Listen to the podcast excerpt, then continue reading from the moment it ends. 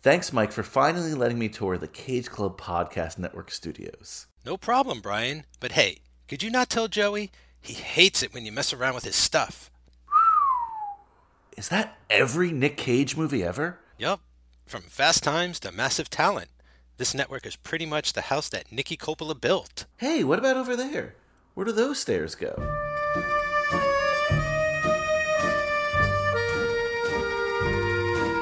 Aye, this is Uncle Francis's wine cellar. The Cut by Cut Francis Ford Coppola podcast. And this is a Cage Club Network production. Wow. Feels weird saying Bonacera, have a seat, have a glass, but welcome to Uncle Francis's wine cellar. I'm Brian Rodriguez, but we're not starting the podcast without Michael. Where, where's Michael? Uh, don't worry, I'm here. We can start the podcast. And Brian, I agree, but today we're not in Italy. We're in Ireland. Ireland, yes, as as I uh, was reminded by the strange Irish poacher lurking in in the brush over there. So, wow, love that Irish accent. This is going to be a fun one today, Mike. This is an early Coppola film, Yeah. his official directorial debut. You know, we'll talk that he was doing other things before this as well, of course. But Mike, remember, keep your friends close and your fellow podcasters closer and hit that subscribe button wherever you're listening Google Podcasts, Apple Podcasts, Spotify, Stitcher. While you're there, leave us a five star review or a positive rating. Also, That would be nice. Happy New Year! Yes. Happy New Year. Happy New Year, Brian. Bonasari. we are a show that, that, that gives the full disclosure, as you well know, cellar dwellers out there. Uh, we are recording just before New Year, but I realized this episode would come out in January 2023. So, a belated yet early Happy New Year to you, Mike. Nice, nice. Very cool. You too as well, Brian. Happy New Year. Happy holidays. And I hope we could help you out there with your holidays with our two kind of Christmas episodes or holiday episodes that we just released a couple weeks ago, right? Uh, our first was that extra special last minute Coppola wish list. Kyle was a guest on that. That was fun. A lot of good gifts there. Yeah, that was a um, ton of fun. Didn't get any of those gifts for Christmas. Maybe next year. well, you got that cool mug. That was really Yes. cool. We got that on the air. But a lot of fun that episode researching the gifts and everything. And uh, yeah, that was a good idea. And then the most depressing claymation Christmas special uh, in history. So that was as well another good episode. Yes, uh, for Christmas proper. Uh, Originally, I was calling it a very Coppola Christmas, part one. But as I was listening, it was like the least Coppola episode we had because we were just talking and having a good time. So I called it a slightly Coppola Christmas one. Hopefully, we get to do that every year. Uh, yes, but we talked the Junky's Christmas, William S. Burroughs. That was a depressing movie, but you know what? Uh, some people hit me up about that. It's funny. It's funny, Mike. Uh huh. Our mutual friend Christian Larson, he threw a Christmas party, and I was up there with my wife, and we were just talking, and literally out of the corner of my ear, I hear someone mention the Junky's Christmas, and I was like, "What?" You know Well, it, it, if anywhere, it would it would be up at Larson's, where you have like the most eclectic group of people you're ever probably going to meet at a party, interested in the most sort of minute kind of genre stuff. You know, just minutia, just like the the coolest, craziest things. So like. That's very cool. I mean, I'm I'm a little surprised, but not surprised to hear that you heard it there. Yeah, yeah, no, you're absolutely right. If it was going to be a place, it was going to be in the Larson Funhouse, right? The Larson Right. VHS Funhouse uh, of things you thought were forgotten. I had to just like do a double take and, and speak with this gentleman. Uh, I'm going to give a shout out. His name is Michael Del Castillo, and I'm going to give him a shout out for a couple reasons. One, because he knew that movie. Two, we ended up striking a fun conversation where he mentioned that he recently interviewed Roman Coppola. I'm like, what? What?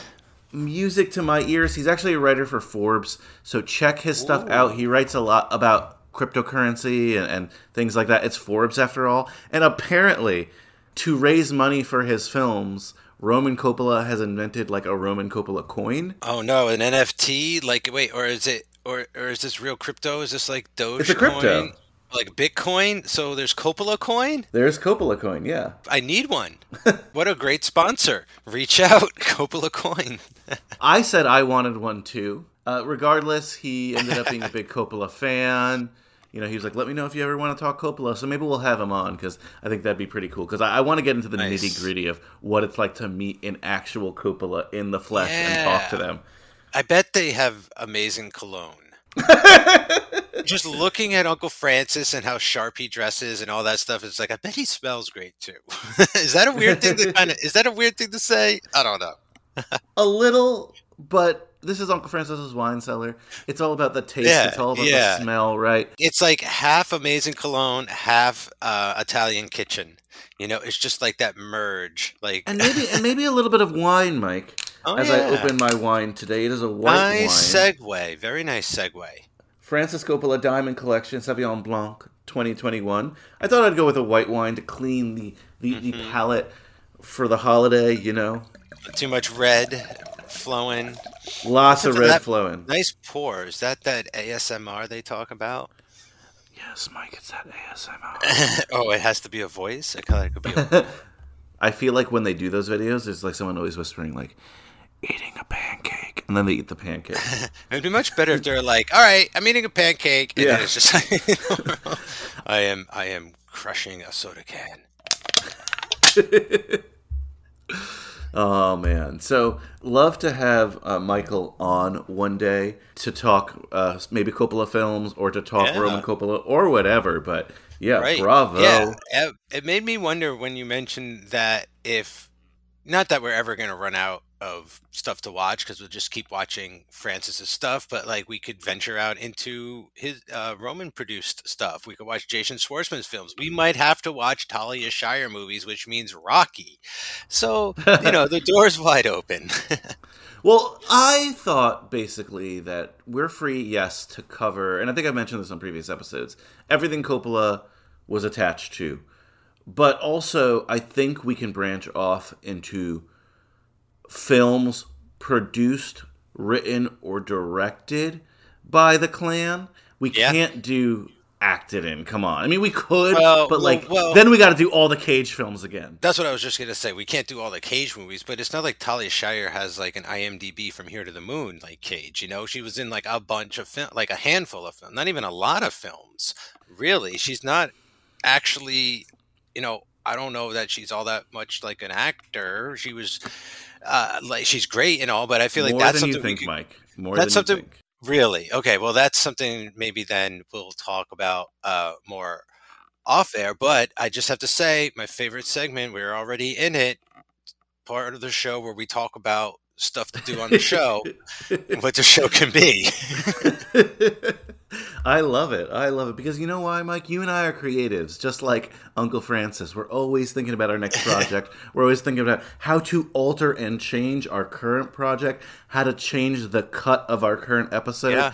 That's Yeah. what we do here because we are just disciples of the man himself, Uncle Francis. It's funny, too. I wonder if he was the first because you know his good friends Steven and George also kind of picked up the habit of recutting their movies and Spielberg you know that that that ET thing he did which we don't like to talk about with the walkie talkies but also like Close Encounters has been cut several several times so you know I'm not saying we watch that stuff I'm just saying like it's interesting how he's he's like a virus like he gets into people's minds and they're like oh I'm gonna try recutting my movie and then we get the special editions and it's like oh well it's fun to think I'm not against it. I'm not against it. We'll never run out of material here. Plus, Mike, come on. You know, we have a new Coppola movie coming out. I can't wait. Oh, I love it. You you want to do the jingle, the the news thing? Do you remember? Oh yeah, yeah. Uh, Megalopolis update. Megalopolis very cool. is here. They are shooting, and actually, we got our first on-set photos the other day. Just Google it; you can find them anywhere. It's just like one or two, but it's Francis like next to the director's chair. It, it's mm-hmm. some other shots. I think an Aubrey Plaza shot. They've been filming in Georgia. My favorite thing, and a couple people sent me this. My favorite thing out of the whole Megalopolis update recently is a tweet by whoever this person is, John Frankensteiner. That was their like Twitter handle. Okay, that's a great name. I love that. Maybe they're fans of your other show, Monsters That Made Us. Who knows? Maybe Frankenstein. but amazing tweet. It went viral. It's, I'm going to read it. Seeing pics of Coppola on the Megalopolis set is surreal. This madman is really doing it. Yep. He sold wine to everyone's aunt for decades so he could finance his own $100 million white whale art film before he dies. What a beautiful final act of artistic lunacy. Oh, couldn't have said it better myself. I mean, this guy sounds like uh, one of us. Uh, this is the perfect tweet, if you ask me, for this situation. oh, truly incredible. Yeah, you know, I looked at that picture and I was like, wow, he looks like he's back in a way. You know, like he's in it. Like he looks like he's in the shit. Like he just has this look on his face of like it's happening and like, you know, no nonsense and just like it's it's I can't believe it's going to come out. Like that's going to be amazing. What a show that's going to be. We've also seen though Coppola direct in like a t-shirt and like casual things. No, he's in a full suit Well, here and think- tie, and he's ready Yeah. to go. But this, I feel like he picked this up on Godfather Part Three, maybe, where like all the publicity photos of him directing are in these full suits, you know, and it's like Hmm, interesting. I, maybe he picked that up from Marty. Uh, Marty, I think, always directed in like nice clothes. I could be wrong about that, but uh, anyway, those pictures I feel like maybe from, from the early years, but uh, I think like the last those like he did a string of indie films in the 2000s, and Yeah. I think a lot of those. Um, you know, I remember seeing him nice, nice and dressed up, nice and everything. But yeah, I'm glad to see him.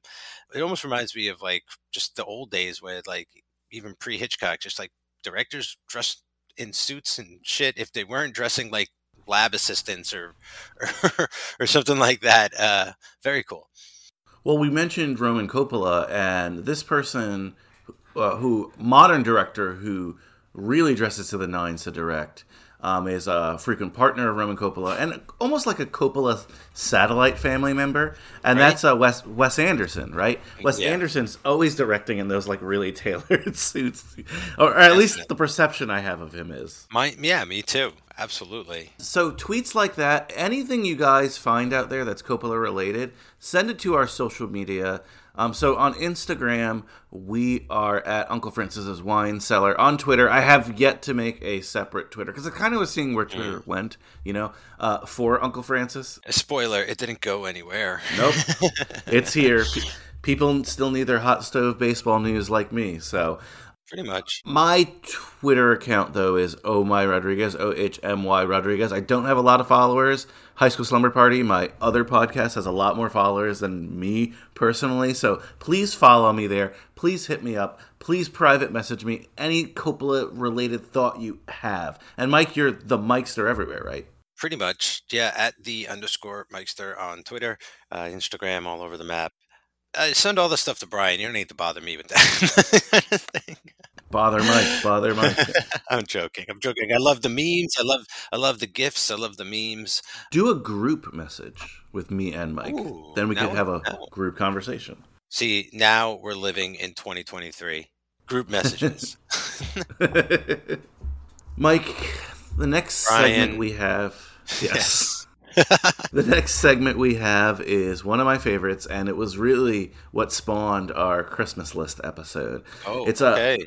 Mike's Mike's merchandise of the episode of the week. It's Coppola themed merchandise. Mike, what have you found in the wild? For us? Yeah, I guess Mike's Mike's merch corner. Uh, we need a jingle for that, like cash register, cha-ching. Maybe the opening Merch Floyd table. money. Is that? Yeah. Is, can we play a couple of seconds of that? Just like the, the the money falling. But okay, so today I wanted to stay sort of in the realm of the film that we are featuring today. So I was really scouring the internet for Dementia 13 Ooh. merchandise and nice reliable i was wondering if it would be here but good old reliable TeePublic doesn't just have t-shirts they also have mugs and all that kind of thing and and uh, the first thing that popped up was this lovely dementia 13 uh, coffee mug that i might actually have to buy i have, I have to replace a couple uh, mugs over the last year that i haven't yet i think i could afford to get this for for 11 bucks on sale it's the original poster art on a mug That's here. really and- nice. Yeah. Yeah, I thought so. You know, I've I've recommended so many shirts that episode that I was like, I can't do another shirt. I can't do another shirt. So I wanted to find something else that was kind of cool that you could show your love for this film in particular with every morning. Have a nice hot cup of Dementia 13. And look, you can never have enough mugs. You never know when you're going to be like Connie and destroy all all the silverware in the house, right? so so like you can never have enough mugs. I like this, Mike. And so Mike, occasionally I'll contribute to this segment, and for the next couple of episodes, I will be contributing, and I'm going Oh, to ban sweet. you from something. I'm going to ban you from something. Wait, wait, hold on. Wait, hold on. First, before you before you throw out this ban, um, my own show that I'm banned from. I didn't know we could do this. I got to think of something I could ban. hear, you hear me out. Once I say it, Well- you'll understand. Okay, but before that, I just want to say you you like completely trounced me on the Christmas episode with suggestions and ideas. Even though Kyle may not have thought so, I thought so. Uh, I think you're better than me at my own game, and that's all I got to say. Uh, You're great at your game. I beat you by one point, Mike. One point in overtime. I know. That'll be the running gag for a few episodes now that uh, you've, you're contributing here. So okay, so so what's your condition? So the Academy, you know, the Academy Awards, the Oscar Oh, people. uh, the uh, motion pictures, art and sciences. yes, th- those Okay, folks. just making sure. they uh, recently, I think last year, opened a museum, and it's supposed to be Mm. really cool out in LA. But the museum has a store, so I got a targeted ad Oh. for Godfather merchandise from that museum store. So Is it another fucking watch? Is it another? no, no, no, it's not a watch. I'm joking. we love the watch now. I like the watch now. I'm just banning you from going to this Academy Museum store for your Okay. for your merchandise because I want to run these off week to week because they've done I think a really good job at this place. Unsolicited plug here. Look, we are still looking for a cannoli sponsorship. We are looking for any kind of Italian food sponsorship. Uh, of course, Yeah. a wine sponsorship. Watch though, like I was just joking about about me not liking it. I mean, I thought the little tiny Godfather action figure was a little much, but they replaced that with the rose, I think. And anyway, the point is, we would love a watch, and we A watch an ep- sponsorship for sure. a whole episode reviewing it. Anyway, continue, sir. I'm going to petition the Academy, the Academy Museum, to be specific to be our official museum sponsorship of Uncle Francis's Oh. Wine Cellar. Um, because Yeah. their store, again, I've never been, but their store is amazing. So, Mike, the first item that I'm going to share with you from their store, and I'll share with our listeners as well. I still need to share all uh, the gifts from Christmas on, on social media. I've been a little bit busy, but it's a mug as well. Oh, oh my God! What is this? What is this? Louis Italian American Restaurant Diner mug. Wow. Yeah, you, of course, this is the place where Michael kills McCluskey and the Turk. But I just feel like this is if you know, you know thing, right? Like if you're going through Mhm. someone's, ca- I don't know why you're going through someone's cabinets. Then again, I go through people's wine cellars. Uh, Yeah, if you've slept over and you're looking for a mug, or if they're having a party and you're having some coffee, you know, you put out a couple mugs. And you're like, oh, some people are just going to pass this and think it's an Italian restaurant in the Bronx or whatever. But Godfather Yeah, fans, you'll be like, whoa, this is an awesome mug. And this mug is beautiful, and it's an Academy Museum exclusive. So Ooh, you could buy it online, nice. you could buy it at the museum, but I thought it was Yeah. cool, so I want to share here. You know what I like about the? It's funny that we both did mugs, but you know what I like about this this mug? If look at the shape of this mug, it looks like a diner mug. Like it looks like an old 100%. restaurant mug. You see the way that it's sculpted and, and everything. Like very nice, very. And Mike, I'd like you to zoom in on that checkerboard pattern. Yes, it is the Godfather marionette hand. Why? And you, and you no, and you really have to look at it to see that though. So it doesn't it lets you know it's from The Godfather, but it doesn't tip you off if you were like looking at this from afar. You have to really put it up to your face to see that. Very nice. Super cool. Glad you're contributing with this actually. And uh yeah, very nice. Cool. Love this segment. So fun. So that's our merch of the week, guys. Store Next. is hold on a second, Brian. Store is closed. nice. Throw the table. yeah, right. We should have like the shutter, you know, like you're in the city, you must see hear that all Yeah. night long while you're like, the shutters going down. While I'm walking the streets of Times Square at 2 a.m. No, Yeah, um, you know, turning tricks. I mean, it is 1973 after all. No, It is. Mike. next segment. Uh, you're, a jingle for this one. It's uh, where's the Godfather streaming? Oh, what is what is the oh oh yeah yeah yes excuse me. Where in the world is the Godfather streaming? It's something like that, right? It was close. Yeah, it's it's the Rockapella Carmen Sandiego theme. Um, Yep. So on on this segment, we check in on where the Godfather film is streaming because as we've been doing this podcast, it moves frequently. Um, so we are recording this a little bit early because of the holiday. So we're still in 2022, as I mentioned.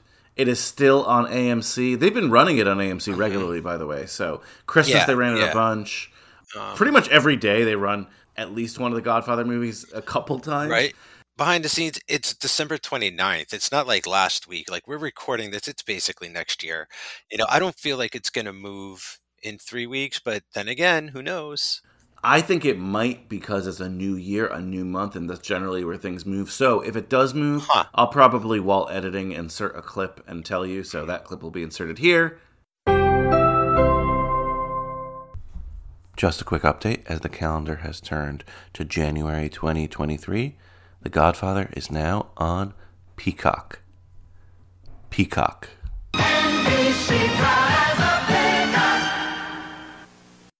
And if you heard nothing, then The Godfather is still on AMC.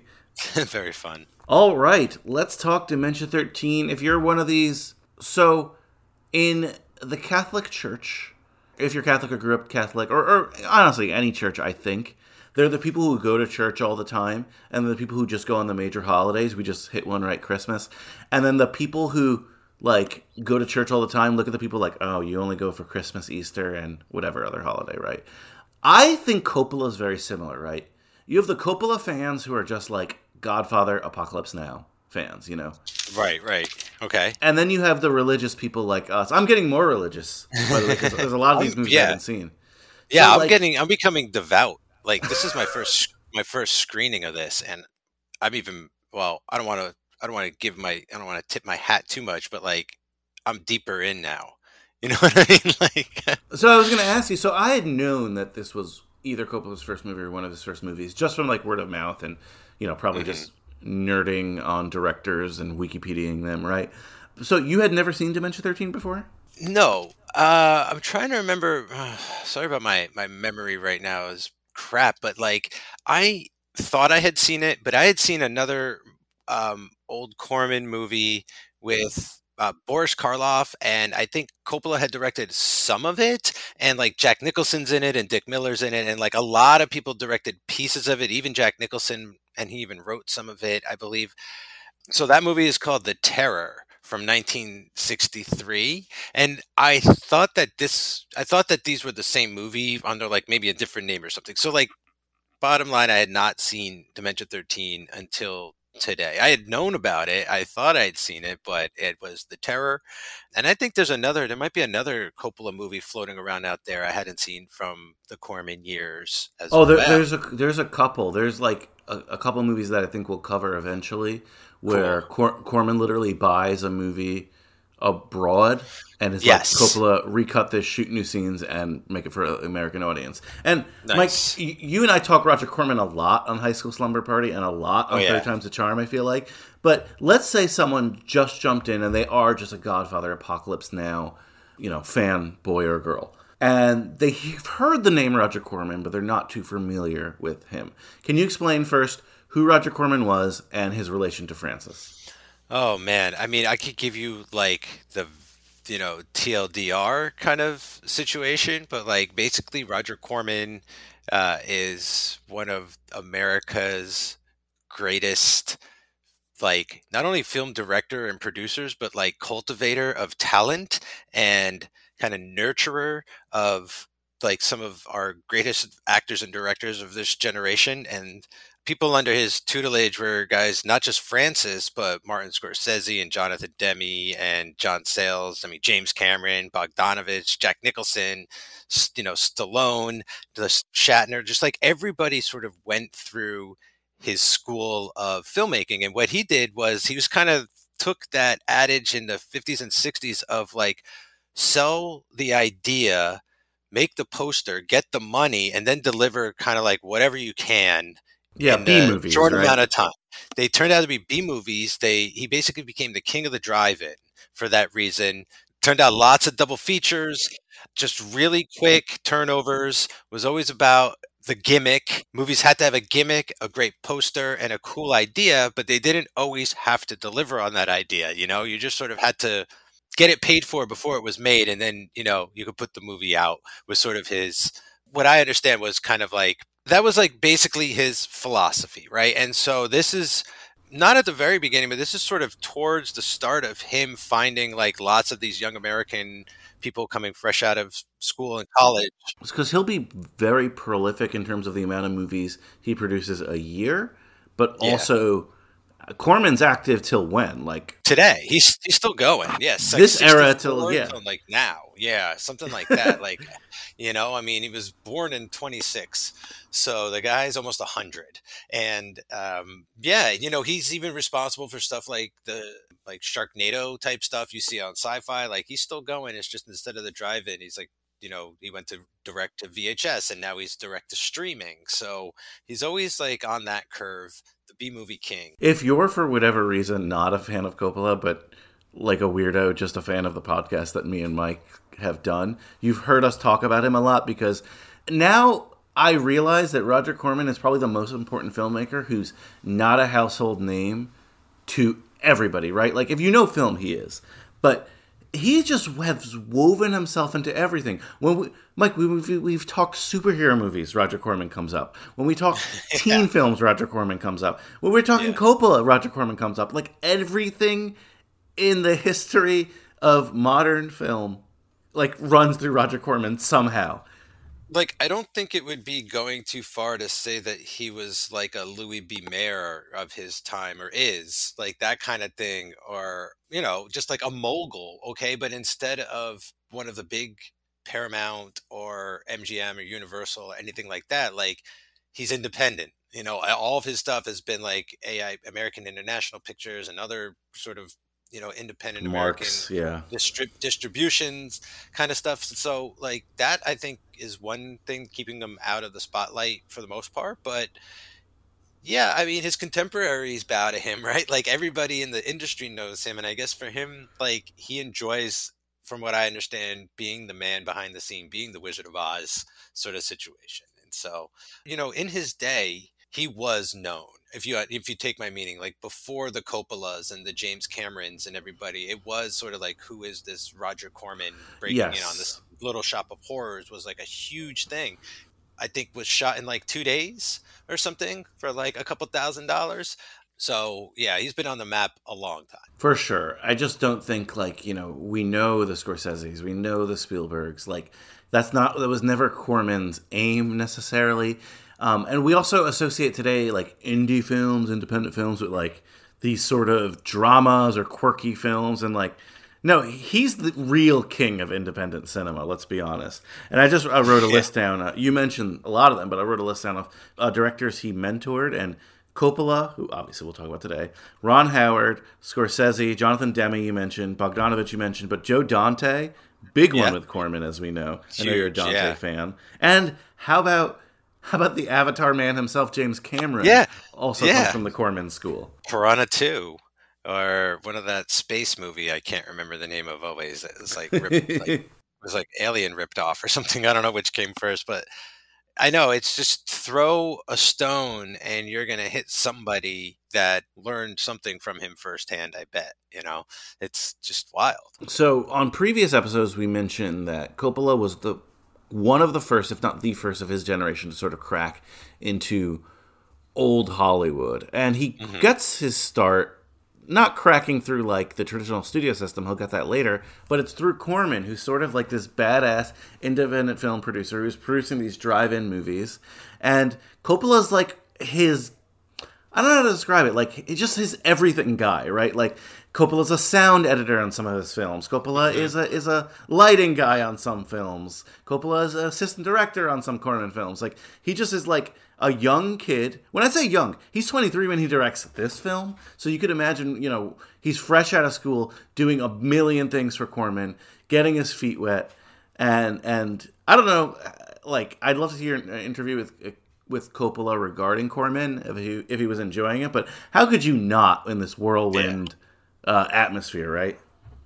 Yeah, and you get access to every picture like going through Corman's hands. Like I didn't realize that he was distributing, you know, all of the famous foreign films like Fellini, the Italian films, Kurosawa, yeah, yeah, the Bergman stuff, like Truffaut, like every, you know, every. So like that would have that must have been an an immense caveat as well to be like, hey, like let's go try and find some cool movies to sell you know like uh, just being on the cutting edge like next to a guy who is looking for the you know who's always sort of looking to push the medium and the industry like definitely can see that rubbing off on francis as far as his ethics and you know his vision right? Like it's it's awesome. And like yeah for for francis to be a jack of all trades i mean definitely amazing training in the trenches there with Roger to uh, to then you know hear all the stories we've heard about him in the editing room,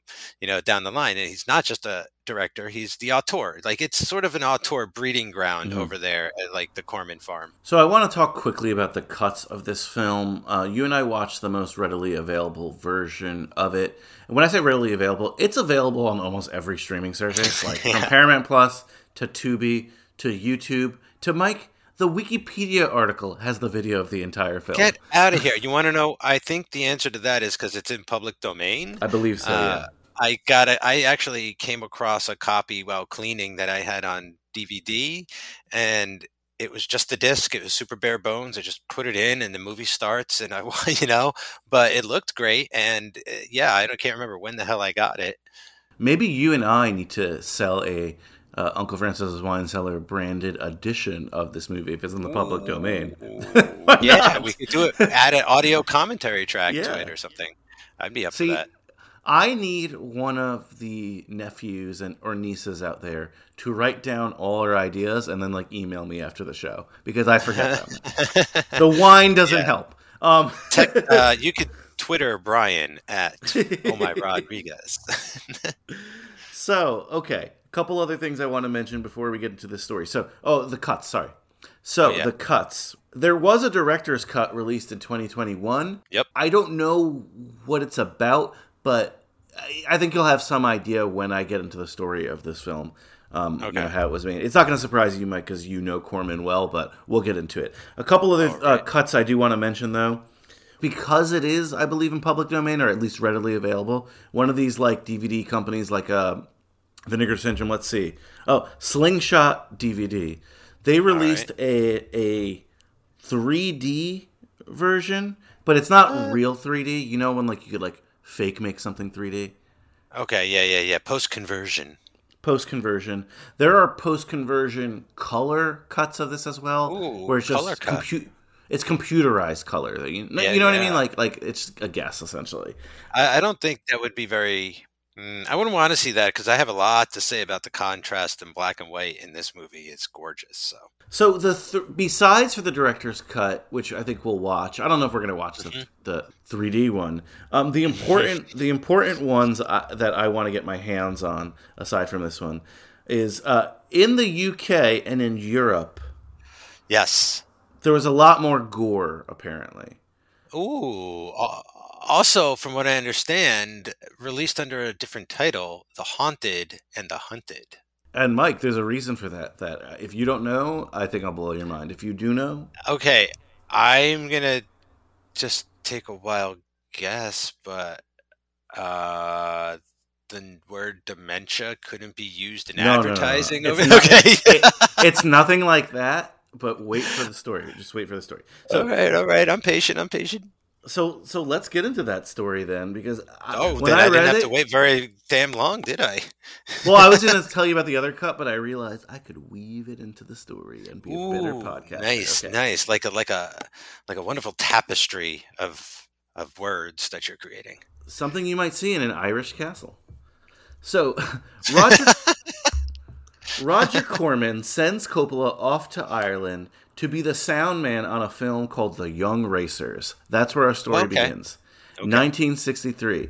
This is a film that stars a couple people in the movie we're going to talk about today, Dementia 13. Oh, cool. So, Very the. Young Racers finishes, Francis reports back, and they are $22,000 under budget. Whoa. And Corman essentially says, hey, the investors gave us this money. We don't want to give it back. Let's make another movie. So Corman Hell yeah. originally is like, let me direct it myself. And he's like, I don't have the time. I have like a million projects lined up. Hey, Francis, why don't you just do something? Can you write something for me quick? So Francis Wow. is in Ireland and he's like, fuck it, let me do it. He gets a buddy Wow. of his to help him, and in a couple days, they write this script. Um, it was a very, you know, rudimentary script. Mm-hmm. Corman says, "All right, let's do it." But Francis wants to be a director and wants to make this movie so bad. Behind Corman's back, he secures European distribution for the film for an extra twenty thousand dollars, and he doesn't tell. Corman about it. Whoa. So that's why it has a different title. And does he have the foreign distribution rights then? I mean, was was Roger pissed? I couldn't find Roger's reaction. All I read was that Francis thought he might be pissed, and like as soon as the twenty-two thousand dollar check from Roger Corman came to him, he put it in the bank, like away from Corman, just in case Smart. he found out about the other twenty thousand and selling the course. distribution rights. Uh, who again? If anyone knows about Corman's reaction, please let us know. But then Francis suddenly has double the budget and he and he's ready to go. Corman had a couple directions for this film. And it was weird stuff like I want it to be like Psycho, I want someone to have an axe or a knife in it. And he had like some Okay. shot ideas and and Francis was like, "All right." And he added all those in. Wow. In terms of casting, uh, a couple of the stars of the Young Racers, like the main people in the movie, are from that movie. That Francis is like, "Hey, you're in Ireland. You want to stay a couple more weeks and get a little bit more money?" And they're like, "Sure, why not?" Dude, that awesome. He also went to this place in Ireland called the Abbey Theatre and recruited a bunch of actors from that theater company. And for everyone else, he called his buddies from his California film schools and were like, if you could fly yourself out here, you could be in a movie. Like George, do you think he knew George by then? He didn't know George at the time. George I know. too I'm young. just joking. So crazy. Okay, continue because I have a lot to say here. No, so it was all shot on location in Ireland with that budget. Anyone in the cast you want to talk about? Because I do want to get to, to, to Corman's reaction to the yeah. film. So so before all that, I just got to say like, wow, like talk about seizing your moment and seeing like an opportunity and not sitting on your ass and like being motivated and in that having that energy like you know you, you basically have free location a free cast some actual like script notes like oh the axe is awesome i love a good axe murderer. The psycho okay there's a little maybe there's one shot that reminds me of psycho with the knife with the you know but like other than that there's really not a lot of psycho going on. Maybe the the female dying halfway through but i'll even get to some of that. I think that works really well. This movie like kind of like was blowing my mind as i was watching. I just want to throw out a couple names and titles of things before we get started just to just to give you sort of a um, context of where i was coming from from here on out since we're going to dive deep into the movie now so i'm just going to throw out a couple words uh, twilight zone came to mind Absolutely. Universal and Hammer horror films, French New Wave, so like Godard definitely came to mind. Mario Bava, Lucio Fulci, like these Italian uh, Italian horror guys. Russ Myers. Okay, I don't know if anyone has watched any of that, but like he did a string of movies like biker films like Lorna and Mudhoney and Faster Pussycat Kill Kill and things like that. Like very similar sort of vibes around this time with this. So I was kind of stunned in a lot of ways by this movie just because of how young he was, 23. the speed and the amount of resources in which it was accomplished with, and just like the whole story behind it. Like, I was like, I was so into this. I was really into this one. You're absolutely right. Francis is a go-getter. And since Corman was so busy making other things, he like we said he's so prolific. He's just it's like a factory of movies here. Yeah. He let left Coppola to his own, right? Like he wasn't he never visited the set. He just wanted the finished product when it came in. So Coppola really got to control every aspect of this movie. Nice. Nice, and I think it's well directed for for his where he is at this stage. You know, like every character's got a different personality and like is acting differently, and um, there's a nice sort of like I was getting appropriately sort of confused and misdirected by the two blonde leads you know i was sort of getting them confused a little bit i think 100%. you know you're supposed to uh yeah the things like the sibling the sibling stuff and the outsider thing like i think it all worked I, the, the shock of the opening was really good just still man i was just like wow there's horror movies that have come out in the last you know couple years that uh you know should have just remade dementia 13 instead Well, unfortunately, Mike, they did remake Dementia 13. oh no when was this I have no idea. Oh, 2017. It went Oh, under my radar. recent. very recently Richard LeMay was the director. It didn't really. i guess You since it's in public domain i mean you could basically remake it if you could remake night of the living dead if you felt like it but Chiller Films. Have you heard of them? They they did it. I don't know. mm, not really not really Uh, apparently, it's not very good. But I do want to say this before you get into the nitty gritty. it's okay When Francis before we, before delivered, we get into the nitty gritty sorry, before we get into the nitty gritty, Francis delivers the final product to Corman. They're in the screening room together, and Corman hates it. He storms out. He gets No. How so could- angry. how could he hate it like a woman literally like undresses on screen in front of the camera for him and there's the dripping of the blood off the axe and there's the exotic locations So, so here's what he he said. Uh, Corman said it was too short, which is true. Like it's it's an Mm. hour and fifteen minutes. okay okay maybe maybe but think of how many more times you can run that film roger you can play it that many more times a day at the theater Uh, sh- yeah, sure, but like there was other things he was mad at. Apparently, he insisted on dubbing a lot of the dialogue, so a lot of the dialogue is dubbed. He cut scenes that he thought were too complicated for the audience. Um, he cut shots that he thought were too long. He brought in one of his other directors, Jack Hill, to shoot some sequences. oh wow okay all right Uh, the poacher stuff apparently um, was added to the film.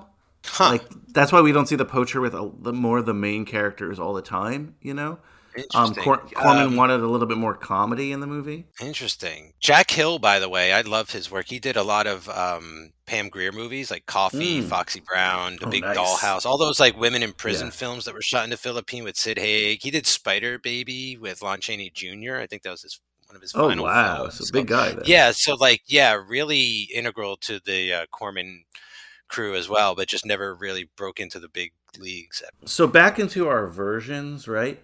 I Yeah, yeah. wonder if the director's cut. Again, I haven't seen it. I know Mhm. you haven't seen it. I wonder if the director's cut is more of Coppola's vision.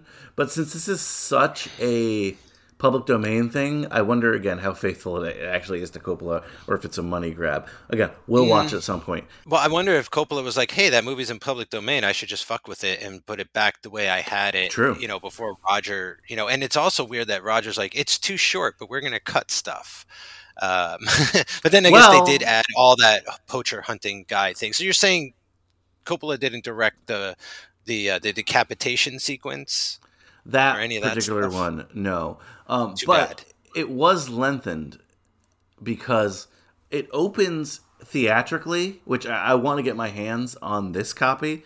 The theatrical opening has something that either Jack Hill or Corman filmed himself, and apparently it's like really dumb. It's a psychiatrist, and he's giving the test to the audience. Oh no, I got to see this. Like, are you stable enough to watch this film? Like, it is. Oh, like, they are you gonna that? make it? Yeah. I want to see it. That sounds fun.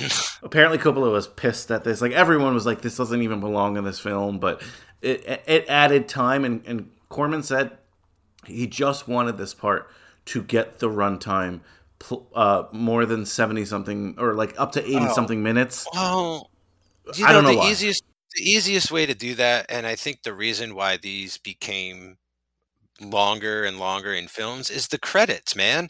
Just like elaborate on the just let those credits roll, baby. You know, and like there's your runtime, fill it up. That kind of thing, you know. Or insert shots, you know, go back to shots that are already in the film and cut back and you know, cut back to those and use them as filler or something. I don't know. I'm just trying to think like if I was working for Roger and I was sitting in that office watching this movie as like an intern trying to like get up in the in the world and up the ladder, those are just some of the things that I would have suggested as far as like we don't need to go out and shoot more. Let's do a couple more of those flashbacks with Billy. You know, just replay that stuff three or four more times. But you know what it's like to be like, you know, that mentor mentee relationship, Definitely. right? Like nothing's ever good enough essentially. Like he could have turned in the perfect movie and Corman would have had problems with it, right? Oh yeah, yeah, yeah. Um, so sixty nine percent by critics out there on, on Rotten Tomatoes, thirty five percent by the audience. This is not like necessarily considered a well liked film. Huh. Two point eight on Letterboxd, but I think the film colors itself knowing what Coppola would do later. Right? It probably would have been just totally. another forgotten Corman film if if Coppola didn't become well, something. Uh, Uh, you know what, Brian? We say that, but I don't know, man. I mean, like this movie has style this movie has like a grace to it. Like this movie's film language, you can tell that it's not some slouch. That this is a guy that has seen a lot of movies and not a lot, and not just like what's out in America, but like seen new stuff that like other people have. Like I feel like there's a lot of crazy shots and cool close-ups and interesting focusing on interesting things and you know great contrast in the black and white as well with characters standing out during night and day. So I don't know. I just really love the composition of a lot of this, and it you know it felt it reminded me of Rain People in a lot of ways, where in the sort of language of of how it's put together, and the editing and cutting, and the way it cuts and follows. They're also both about women, um, women like sort of that. Uh, don't necessarily belong and so anyway it, i found it to be uh, quite impressive, like definitely for Coppola. But I'm sitting here going like, I think this would have gotten noticed, you know, eventually by by like a cult status or something. I don't disagree with you, Mike, in that sense. Um, it wasn't a hit at the time, but the things you talk about, I agree with. Like, it is really compelling. This wasn't a movie that the story maybe wasn't the best, but in terms of like the shot work, like that really brought me in. Yeah. I'll say this about the story. It might be simple, but it, it's still a mystery. And I was guessing till the end. You know, I thought I knew, I thought it was who it turned out to be, but then I was like, it couldn't be. And I started seeing motives places. You know, maybe I was conjuring them myself, but I felt like the film was very playful in that way. And again, maybe it's just I watched the whole series of Wednesday recently, which is a murder mystery. I watched the whole uh, the Glass Onion recently, which is a murder mystery. But like, I was getting into the mystery of what is going on between all these people. Like, what are their backstories, and you know why you know what's going to happen when they come together. No, and I agree with that. I think story wise, though, like it kind of felt like a cheaper Hitchcock, but I'm glad you brought up the Twilight Zone thing because it sort of felt like an episode of the Twilight Zone. Yeah. Maybe a little less sci-fi, but yeah. Yeah, well, they would do those as well. You know, things that weren't quite science fiction, more fantasy or or even supernatural, right? Like a lot of that kind of stuff as well. And they did do a, a season or so of hour-long episodes too. So I was feeling that vibe the entire way. I was like, Coppola would have directed banger Twilight Zones. Like they would have kicked ass. Yeah, yeah, no, and again, you can see someone with potential here. Where I think that it, this might have been lost history, where I'll disagree with you, is that again, Corman was making so many of these. Yeah. Being a host of High School Slumber Party, to me, this would be like a really talented director making a straight to DVD American Pie sequel, right? Like, maybe the shot works great, maybe people aren't going to notice. Maybe they are. Who knows? I think Coppola again made the most of his first opportunity to have his like name on on credits in this kind of way. So it's not me like dissing the movie like that. And there were some shots in here, and there were some like angles, and, and I mean story beat angles that I was like, "Whoa, this is really cool." But I get that this is similar to the Rain People. not a Coppola film for everybody. Not even like a horror film for everybody. But like deep in the weeds guys like us, absolutely this is a must watch. I was glad to see some roots of his in horror, you know, because he'll go on to do Dracula. I mean, fucking Apocalypse Now can be a horror movie. And and The Godfather has a lot of shots that sort of pull from from that motif as well the horror the horror language and everything and so watching it, it like all of that came to mind too you know it's like i feel like if you're into horror movies or not, but you're into Coppola and you watch this, this could be a gateway into being like, you know, older stuff isn't so bad. Black and white can be cool. Like I do feel like there are some cool sort of strange there's a there's an interesting strangeness to the entire vibe of this and the story there's some really cool stuff in here that is very kind of horror stuff like that like the thing in the whole lake stuff and the thing in the at the bottom of the lake and everything yeah. um, so i don't know I, I feel like if people did give this a chance because of Francis, I, maybe they wouldn't like this per se, but they might be like, well, some of this is cool. Maybe there's other stuff along this line I do like by other directors or, or thing or things of that nature. I still do think though, as I mean, it's weird to think, you know, I almost feel like Coppola's name hurts this movie in a bit of a way because it's, you know, people are expecting more maybe, but like I think so much here that that they might be missing and I feel like maybe if it wasn't attached to his name, you know, and there is no Ford, it's just Francis Coppola. But if he if he was like, you know, Frank Schwartzman or something like that back then. Bad name, but yeah. I'm just saying, like you know, uh, or Frank. Sh- I'm just trying to think of his other like other his family. You know, Shire, uh, Frankie Shire. Frankie uh, Shire, I like that. uh, if he just wasn't that household name, maybe this movie and whoever directed it would have gone off into like a different path. I don't know. I, I guess the long story short, what I'm trying to say this whole time is like I really like this movie. I think it should be watched more and closer and kind of scrutinized better because there's a lot here. I was very surprised. There's a lot here. I'd like to rewatch this a couple times. There's also this thing that I was drifting off to while watching the film. So many, I feel like, directors get stuck in a genre, especially when they mm. start in horror. Like, they rarely can pull themselves out of horror. Uh, maybe it was yeah. easier at the time. I'm not sure, but could you imagine though, like a trajectory, a trajectory where Francis Ford Coppola only directs horror films? Because I could, because oh like God, like yeah. you said, Apocalypse Now has horror vibes. Um, even the conversation, believe it or not, has like oh yeah horror vibes to it. And then of course he'll do straight horror like Dracula. But it's crazy because I think today, like oh, you did a cool little horror film keep doing that horror lane, stay in your lane. And back then, it was yeah. like uh, people bounced in genres more than they do these days. Yeah, I think that was part of Roger's school too. Is like Roger, what are you working on today? A horror film. What about tomorrow? A comedy. What about the day after that? Oh, that's going to be a drama. You know, so like you sort of learn to to hop around as well when you're working on everything. Yeah, yeah, and what a like yeah. I know he went to like a great film school, but what a film school to be in like the Roger Corman system. I just think like that's the most fascinating thing to me about like this his early career. Yeah. I love it. So, Mike, uh, what are some scenes, moments? You, have already like hinted at some, but like mm-hmm. parts in the movie that really captivated you because you seem transfixed in some stuff. Well, I mean, I really it really grabbed me from the opening. You know, I like the beginning where they're out in the boat and the opening we saw, by the way, which is again the red. Okay, yes, I'm sorry, not like the not psychiatry, not the warning, yeah. not the yeah. Are you sane enough to watch this picture? But I love that too.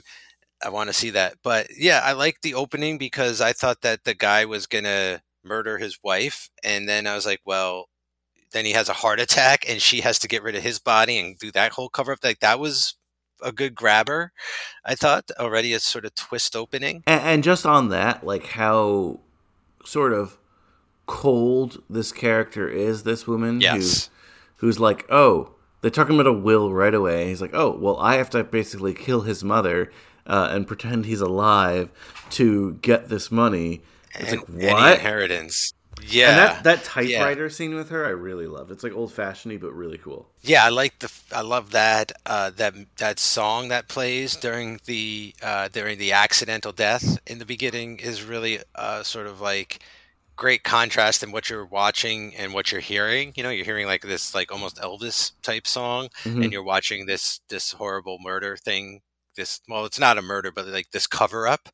I liked the whole concept in the story where so she goes to Ireland and her dead husband has two brothers but also a dead sister and her dead sister is thought to be haunting the castle where her mother stays is like the family castle and they're all over there to um, sort of like she wants what she say? She wanted to like make amends and be part of the family and she's not part of the will but they're there i guess to get what's there. What what exactly? It's all like the big family meeting, and they're gonna do. Oh, they're doing the ceremony because it's the anniversary of the of the sister's death slash wedding slash wedding for Richard and Kane is her name. I don't know the other girl, the girl I got confused with. yeah, her name is Kane, which right there you think that she's the killer, but not.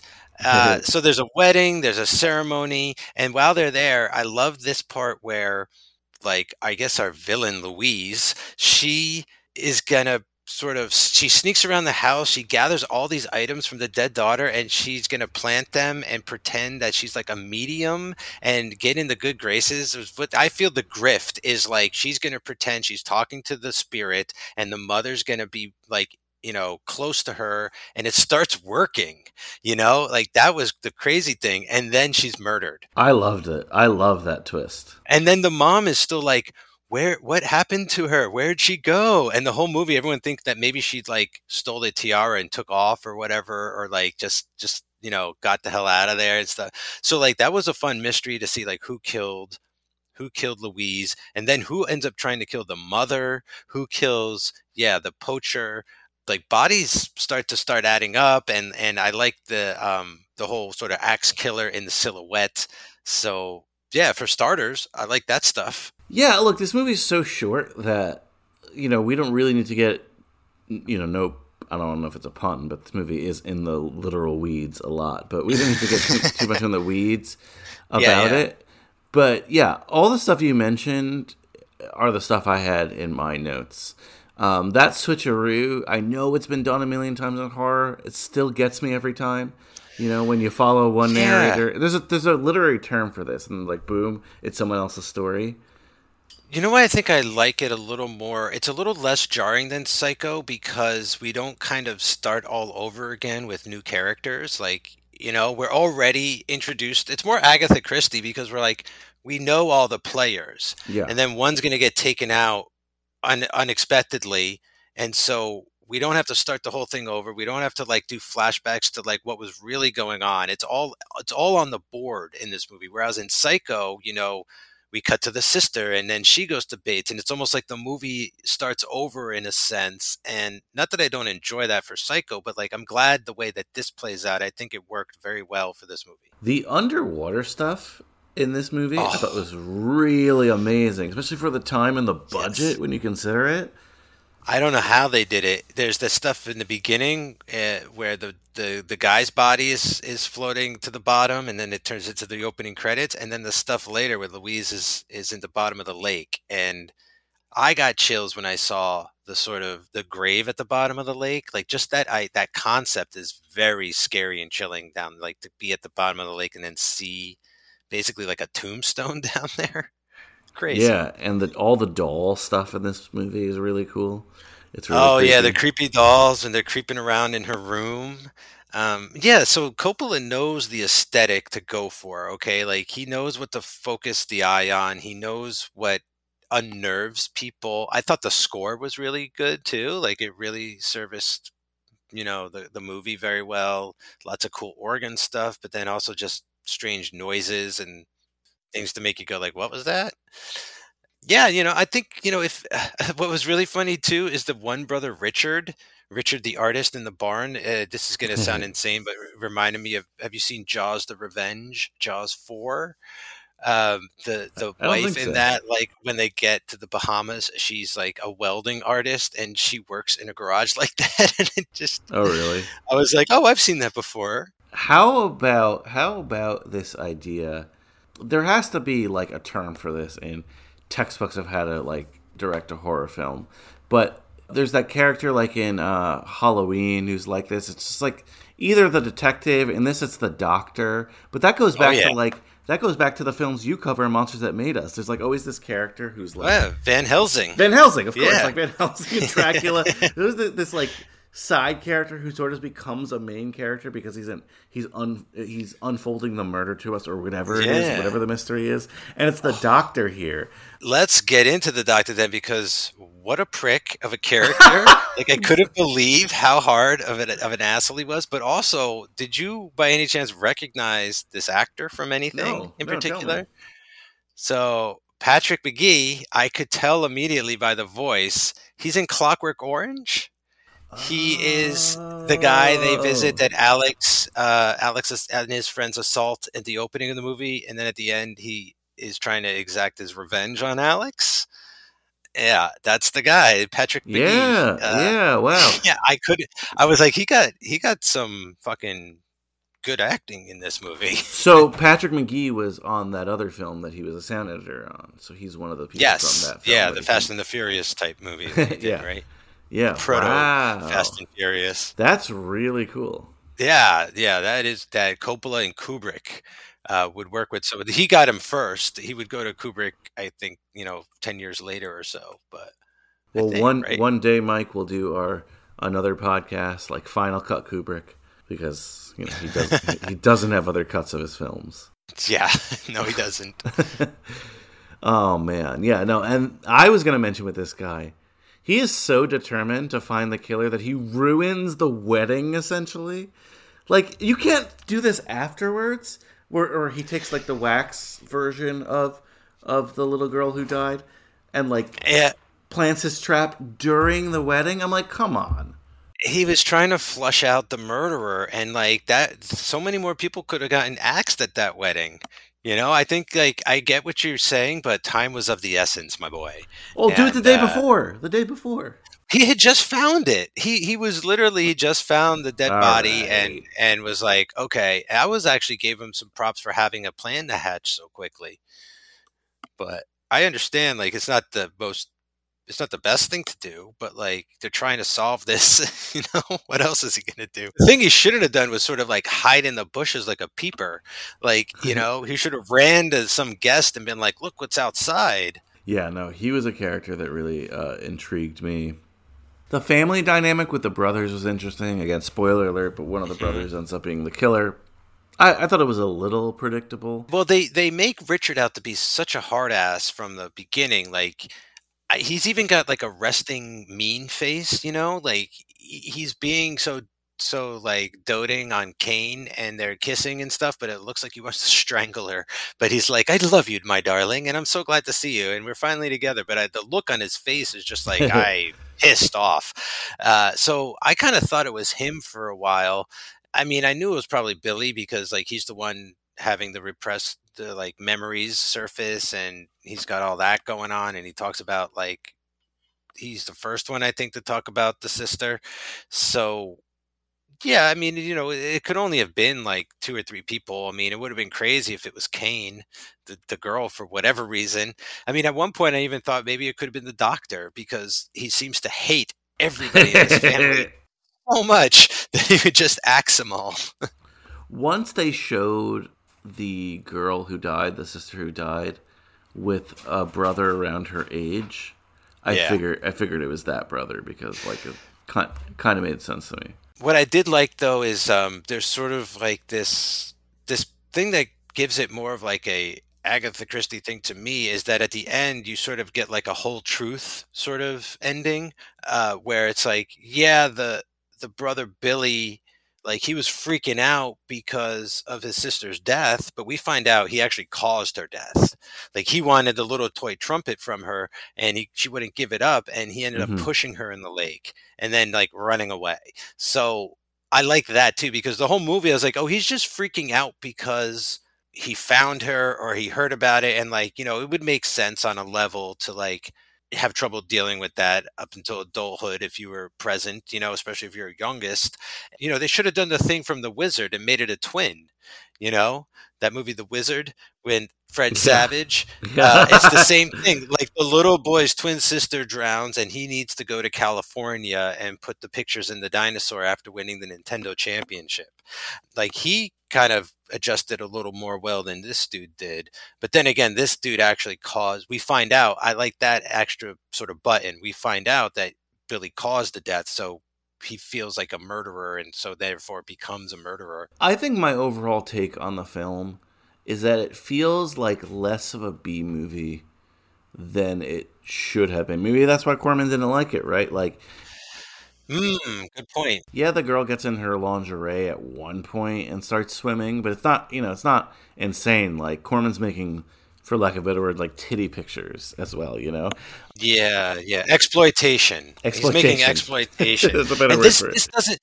And and you're right. Like this doesn't feel like that. Not at this all. This feels more like a foreign film. This feels like an Irish American movie or something. Uh, you know what I'm saying? Like this feels like more like a foreign sensibility. And I think maybe because it wasn't made in America and he had all those hands off it and it was just him, like he was tapping into something else. He was taking it more seriously, I think, than Roger expected, right? and there are lulls in the film that, you know, watching a lot of those other B movies, they sometimes would try to shove more action there that Francis doesn't do. Instead, he's creating like tension, arguably familiar yeah. tension, like family tension, like we'll see in The Godfather, things like that. So, good point. It, it's definitely a very worthy part of his catalog, not just because it's one of the first things, but like you can tell the things that he enjoys, the storytelling he enjoys doing, and it's family yeah. stuff, and it's like I'll use the word tension again, you know what I mean? And and it's like. I guess what I'm trying to say is I'm impressed that he didn't try to kiss Roger Corman's ass and show hmm. naked women and a lot of like gory murder stuff, yeah. at least in this version, that he was yeah. like, let me tell the story I want to tell. Yeah, I mean, it's probably it would have been his only chance, is the way I, it looks, right? Otherwise, the, you know, Roger would have just put him on one of those movies. He would have done like a cheerleader movie or like a biker movie or something like that, you know. And like, there's not as much room to navigate that and to and to do what you want than there is in stuff like horror, you know, because horror can be more cerebral. It can be more about the idea and the themes, and you don't need as much gore as you think most of the time, you know? I mean, and, and like later, you know, Jaws will be pointed at as sort of like the prime example, right? Like we didn't even see the fucking shark and everyone was terrified to go in the water.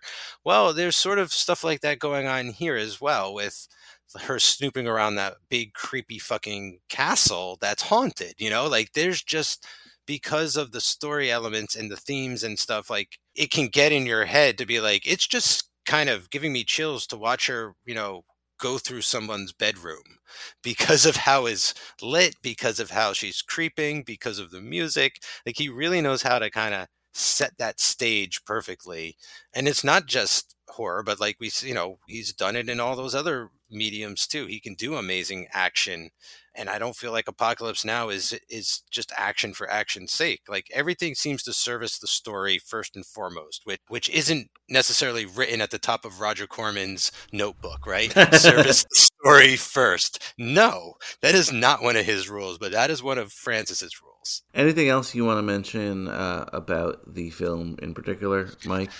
Dementia 13? Um, yeah, again, like it's just I was really surprised how much it got to me. I don't know, I like I I really like these sort of more supernatural kind of like idea horror movies like cuz this isn't there is there's no monster, there is no kind of magic. There is none of that, but a lot of that is talked about and a lot of superstition and everything. And it just turns out to be, you know, an axe wielding maniac. Uh, but it sort of takes the root of all of that supernatural stuff is going on. It's almost like, if I may, Dan and I over on the Monsters That Made Us a lot, we talk about this guy, this producer Val Lewton, who did this one very, he did a very a lot of very famous movies, but one I think it's the Cat People, and there's no monster. Like you never see the cat. It's all just the vibe of and feeling of you know, the tone and everything.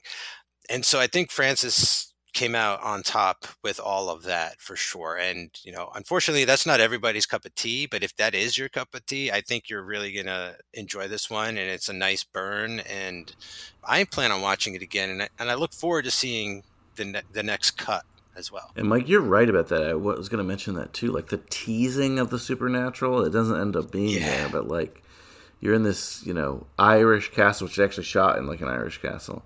And you almost feel like something's going on. There could be ghosts, and it ends up not being that. But again, the tensions he's creating with that being a possibility supports the potential mystery here. So, yeah, that's the trick. That's the key is to not get pissed off when it's not a ghost at the end of the movie. You know what I'm saying? Like, honestly, like, cause, cause, uh, cause t- most of the time I am because it's not, it's not sort of prepared you for the for the right ending. You know what I'm saying? And so there's a couple films like I think The Haunted is another big one where it's like, or and even um, that Vincent Price one, uh, House on Haunted Hill, right? Like there's no ghost or monster, but like the whole movie is predicated on there is like somewhere in this house. Like, you have to survive this house overnight and you'll get money, but like it's a haunted house.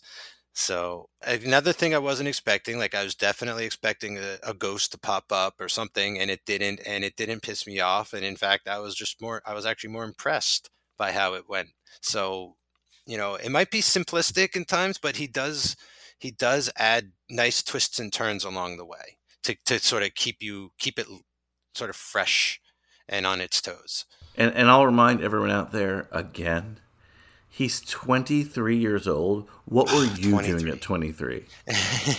He's like the Robert Rodriguez of his day. He was 19 when he did uh, El Mariachi, I believe. Um, insane, but 23, insane. I think, when he did Desperado or something. So, like, oh my God. Just absolutely insane. And obviously, he would go on to have a great career that we cover here on Uncle Francis's Wine Cellar. Well, Mike, oh, yeah this is awesome talking Dementia 13. I can't you're right. I can't wait to talk the other cuts. We gotta we gotta lay our groundwork in 2023 so that we could start mm-hmm. talking other cuts. Uh, and again, I cannot wait. Yeah, we got to get through a couple first cuts before we get to those second cuts of those movies, if anything else, too. You know, it would be an experiment, Brian, if you and I personally recut one of his films ourselves with the I footage we could. We yeah, yeah, that'd be amazing. it's hard enough to cut our episodes in time. So, well, I, what time? I mean, you know, we have till as long as it takes if we want. But you know what movie. If you, you know, this is you could cut this if you want. But like, is there a Francis movie you would like to try to recut? If the coda hadn't come out, I would love to try to recut Godfather mm. Three. I would like to try and and and maybe turn all three movies into one somehow by flashing forward and back and back and forward. Ooh. Like imagine halfway through Godfather 2, Michael flashes all the way forward to Godfather 3 to Immobiliare. I want to cut Apocalypse Now and The Godfather together somehow. And Ooh. Uh, and I'll CGI Michael Corleone in Vietnam so you're talking Uncle Francis cinematic universe. yeah, the, the, Uncle Francis cinematic universe. I love it. The UFCU, I guess. so we could have like Gene Hackman from from um, the conversation. We can have him snooping on uh, Robin Williams' Jack in his treehouse and see what's going on. Hey, if you need a lawyer, call Danny DeVito. It works. well, Mike, uh, I don't know if you remember, but last time we, I mean, we kind of fixed the ending phrase, even though you like my "keep your friends close and podcasters closer." I like using it to yes. introduce the podcast. That's and, good. And by the way, by the way, check out all the other shows on the Cage Club Podcast Network. It's called Uncle Francis because nephew Nicky, Nicky Coppola, Nicolas Cage is the patron saint of this network. And Mike, you are one of the co-founders of the network doing that aforementioned show, Cage Club. Yes, yes. So Joey and I, uh, hosts of the titular Cage Club, the first show, and oh, special announcement. So Cage's new movie, The Old Way, Cage's done a western finally if you've listened to that show you know i've been waiting for years for him to do a western it comes out like the 6th of january so joey and i are going to try and do that episode very soon. So stay tuned to that. I also mentioned the monsters that made us uh, earlier. Dan Colon and myself are going through the history of the Universal Monster movies the last Friday of every month. And uh, new episode out now is Abbott and Costello Meet the Invisible Man, which is the second monster that Abbott and well, actually they met Frankenstein, but in that they also met Dracula and the Wolfman. So this is the third, fourth monster they meet. Uh, but second monster, anyway, whatever. Second movie, fourth monster. We're still going strong. What else, Brian? You and I have this show. I'm also over on High School Slumber Party a lot. I have my show, Third Time's a Charm. You were on that episode uh, that we did the new Jurassic World Part 3, which was an interesting conversation. I wanted human hybrid dinosaurs shooting machine guns, and I also wanted Chris Pratt playing Mario riding a raptor called Yoshi. Tune into that and everything else CageClub.me. Yeah, and you mentioned High School Slumber Party, High School Slumber Party AP, some other stuff in 2023.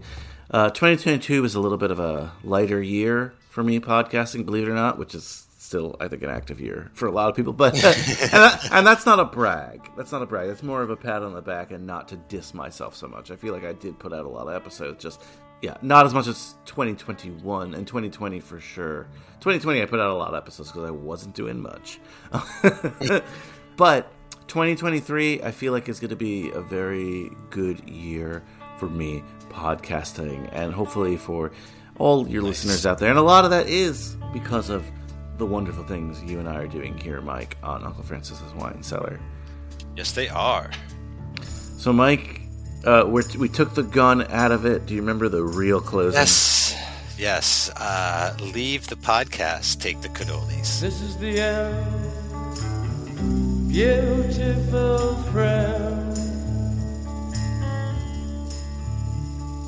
This is the end, my only friend, the end of our elaborate plans, the end of everything that stands, the end, no safety or